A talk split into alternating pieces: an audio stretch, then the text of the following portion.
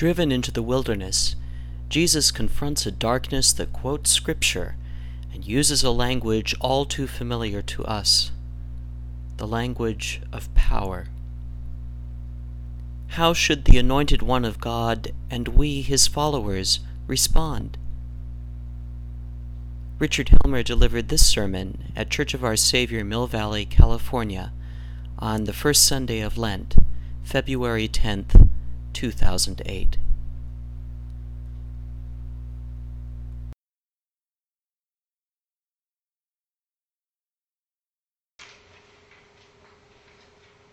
In the name of Jesus in the wilderness.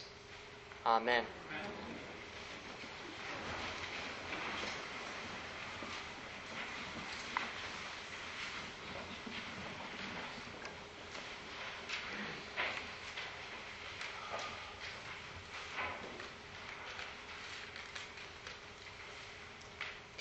Just returned last night from a three day journey that took me across the whole breadth of the continental United States. I was in denial for some time about my itinerary, particularly on the return trip.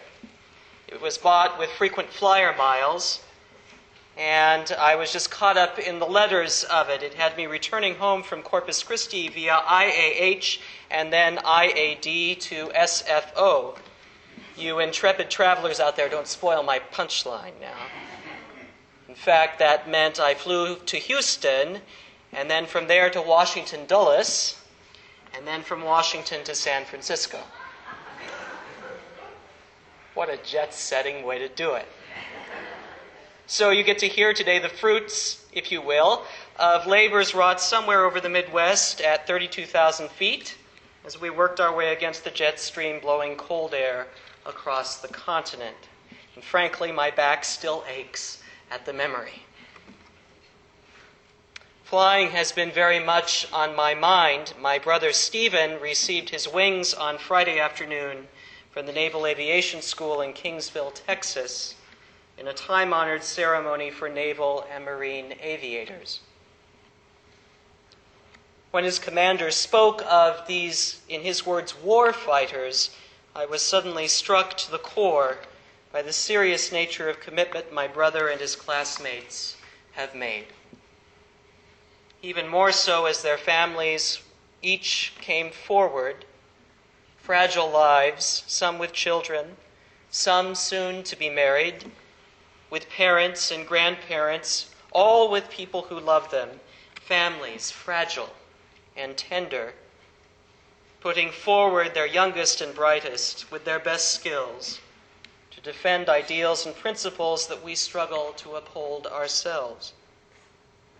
Families who have already made sacrifices so that these young men and women might study and learn the skills that one day could stand between them, us, and death. Stephen's newly married he and his wife Diane are about to head out to Virginia Beach, where he will now be trained to fly F 18s off aircraft carriers. And I'm proud of him. My brother is one of our million dollar fighter pilots, and my seminary debt pales by comparison. Wrestling with my own mixed feelings about military might, I couldn't help but rib him gently in the briefing room about the $27 million jet that he trained in. So I asked him, if you buy the farm, does the Navy send you a bill for $27 million? No, he grinned. But then, with all seriousness, he continued, But if it's my fault, I lose my wings. That's about power and vulnerability, isn't it? The power of having those wings also brings with it the vulnerability of being at the mercy of forces often beyond his control. Part of becoming military, he knows, means relinquishing the right to protest if he doesn't like what his leaders are telling him to do. Ours is not to reason why, he told me frankly. To a degree, that's true for all of our brothers and sisters in uniform. Such is the life of duty. Indeed, it's true of so many of us as we struggle with our vulnerability to the authority that rests over us, whether in the workplace, in the government, in the church, or simply market forces. As we returned to Corpus Christi by car from the winging, my mother noted a bunch of police lights on the flat plains of Texas, and they are flat. Flatter than Kansas, where I grew up, and that's saying something. She pointed out a gap in traffic on the interstate coming the other direction. My iPhone suddenly coughed up a furball and went dead, proclaiming a drained battery. And then there was a motorcade of flashing lights and armored cars, dark and formidable on the road. We had learned earlier in the day while visiting the flight line at the Naval Air Station that Dick Cheney was coming to Armstrong Ranch to go hunting. As the motorcade passed by, my iPhone mysteriously remembered it did have some battery power left. I was caught reflecting on what it takes for a vice president to go hunting and the power and prestige the motorcade represents. But is it real? I wondered. Is that sort of power really just an illusion, whether it's found in weapons of war or bulletproof glass or political stature and prowess? Power and vulnerability are the underlying themes in today's gospel one that sees Jesus drawn out into the desert by the Spirit to be tempted immediately following his baptism. Satan, the word literally means tempter, is the ancient figure of the Judeo Christian tradition, and he looms large in the narrative whether he is the embodiment of all that opposes God or simply a projection of the inner darkness that Jesus must face and each of us must face on our own, or maybe a bit of each. We have here a disturbing but familiar passage about the darkness and light that is within us and among us. And Jesus is alone in confronting it. Perhaps this passage is all too familiar to us. For any of us who have been around the church for long, we know it well, but we often forget that here Satan quotes Scripture just as easily and readily as Christ. So it stands on its own as a caution to the ease in which we use Scripture sometimes against each other, or demand that our own interpretation be seen as divine edict without reference to our humility or our moral accountability in relationship.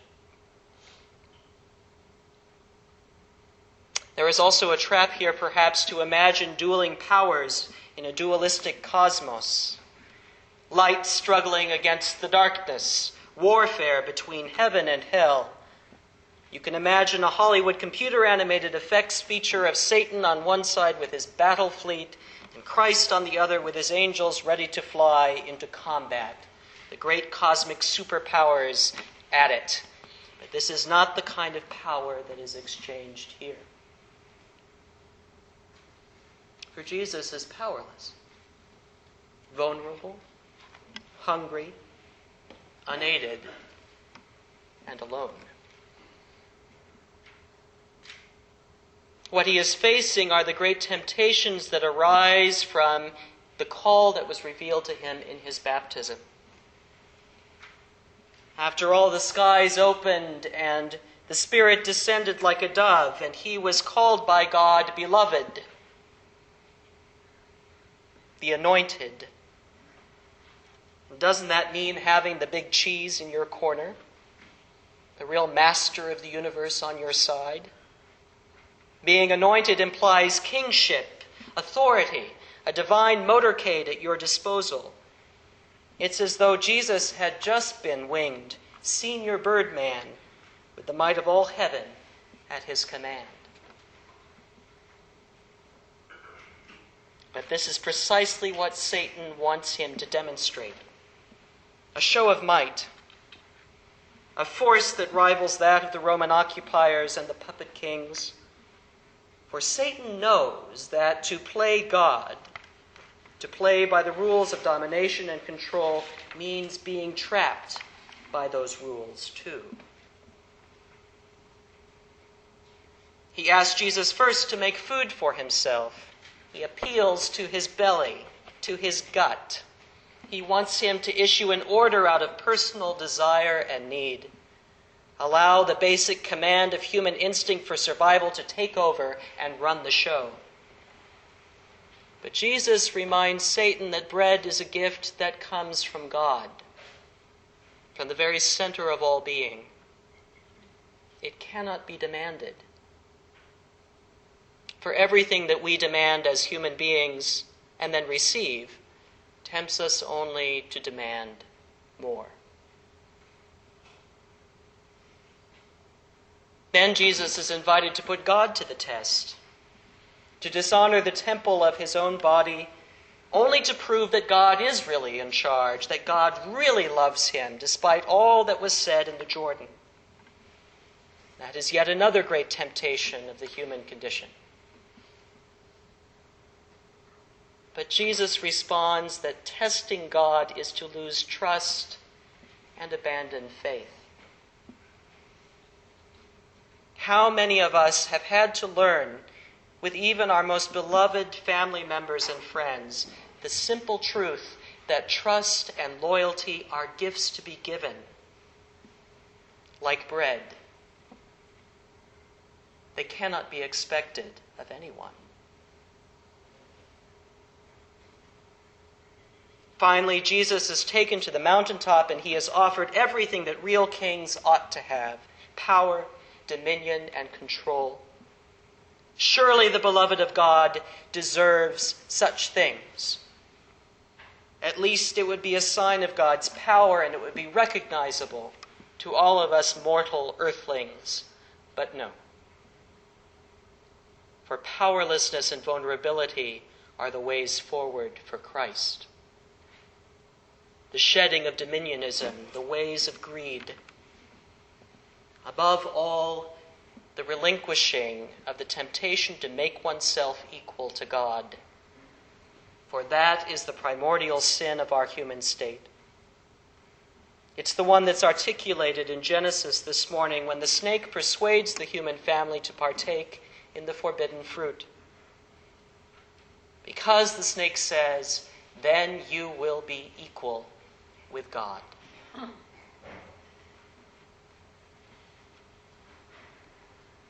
We might, as good Christians, protest that we claim Jesus as equal to God, but then we forget that the incarnation, God in Christ, does not come to us as a demonstration of divine power, at least in the world's eyes, but as rather a demonstration of God's solidarity with the weak, the powerless, the famished, the forgotten, the vulnerable. As Martin Smith writes in A Season for the Spirit, from deep within Jesus emerges his refusal of the way of power, a refusal he will have to repeat again and again on the way to the cross. His vocation is to be the servant. He will be numbered with the transgressors not the rulers. This is the message and the quest of Lent for us as Christians. To put down the power at least long enough to recognize the Christian way as the way of vulnerability, the way of powerlessness. To follow Jesus into the wilderness and remember the claims that duty, birth order, genetics, family, and accidents of birth and geography have over each of us. To remember that against our shared deepest darkness, we cannot, if we are truly honest, even hold as much as a candle.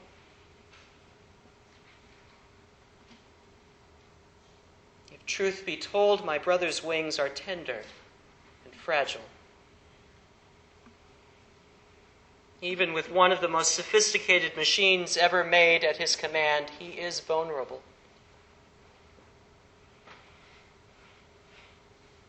Diane's grandfather, we affectionately call him Pa Bear, lovingly presided at their recent marriage.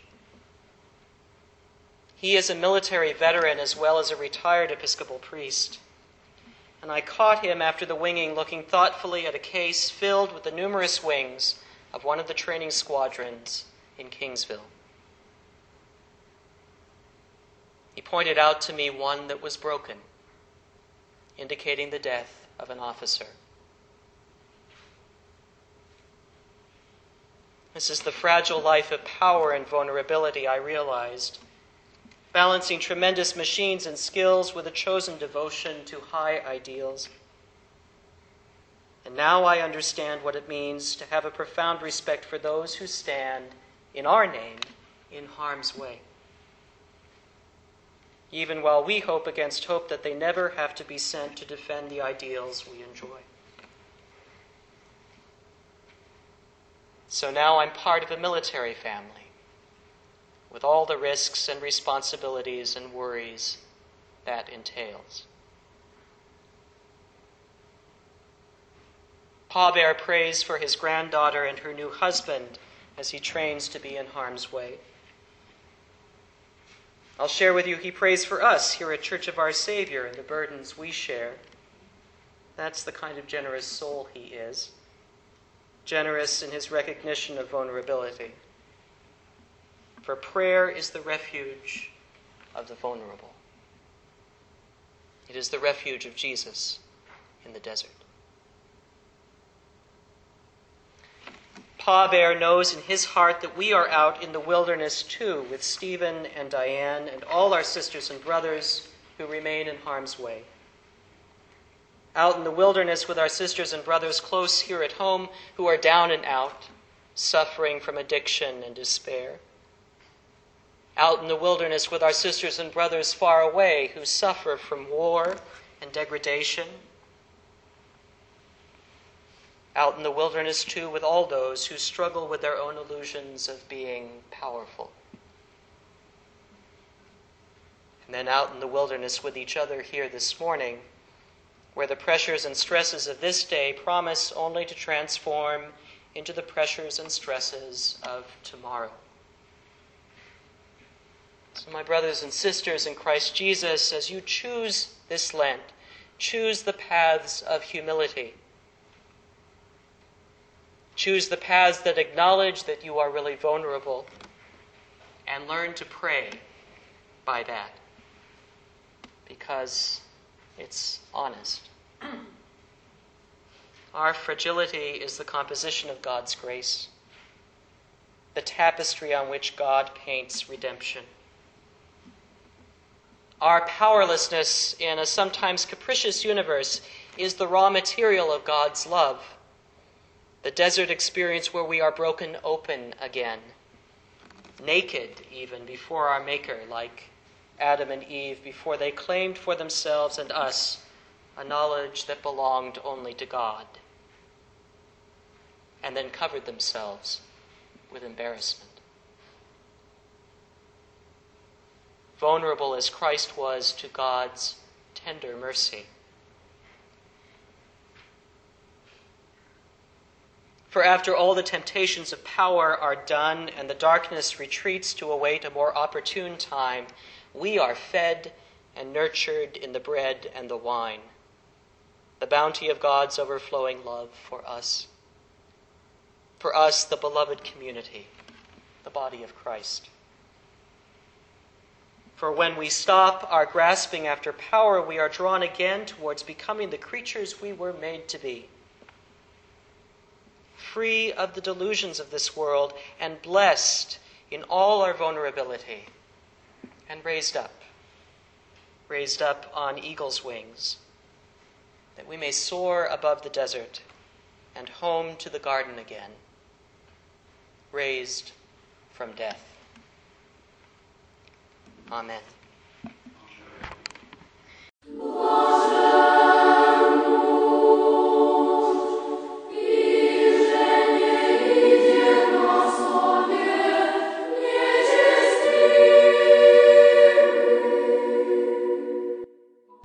Thank you for listening to this sermon podcast from the Episcopal Church of Our Savior, Mill Valley, California. We are a growing, welcoming community for those seeking to deepen their relationship with God and to journey in faith with God's people through the breaking of bread and in service to others in Christ's name. You can reach us by phone at 415 388 1907 or visit us online at oursaviourmv.org. That's O U R S A V I O U R M V for Mill Valley dot org. We wish you God's peace, and we hope to be able to greet you in person very soon.